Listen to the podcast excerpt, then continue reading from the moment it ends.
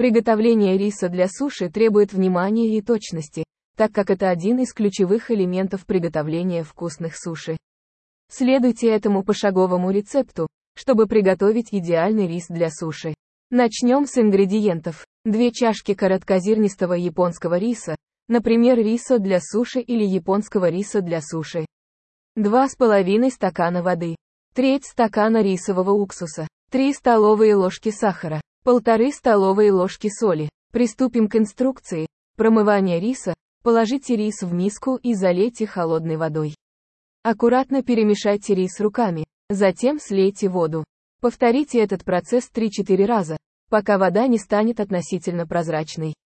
Целью этого шага является удаление из риса лишнего крахмала, который может сделать его липким.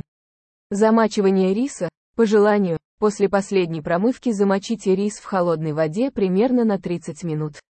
Этот шаг помогает рису равномерно впитывать воду и лучше готовиться.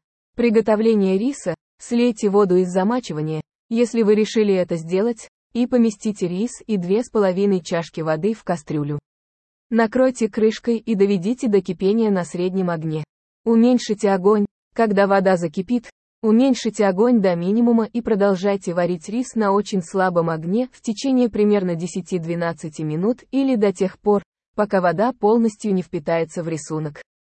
Дайте рису отдохнуть, Выключите огонь и дайте рису отдохнуть под крышкой еще 10 минут.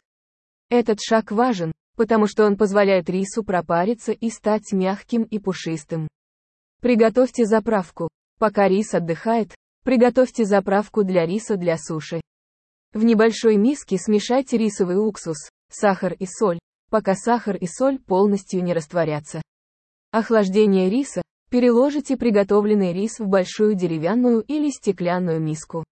Деревянной ложкой или лопаткой начните осторожно помешивать рис, постепенно добавляя заправку из рисового уксуса.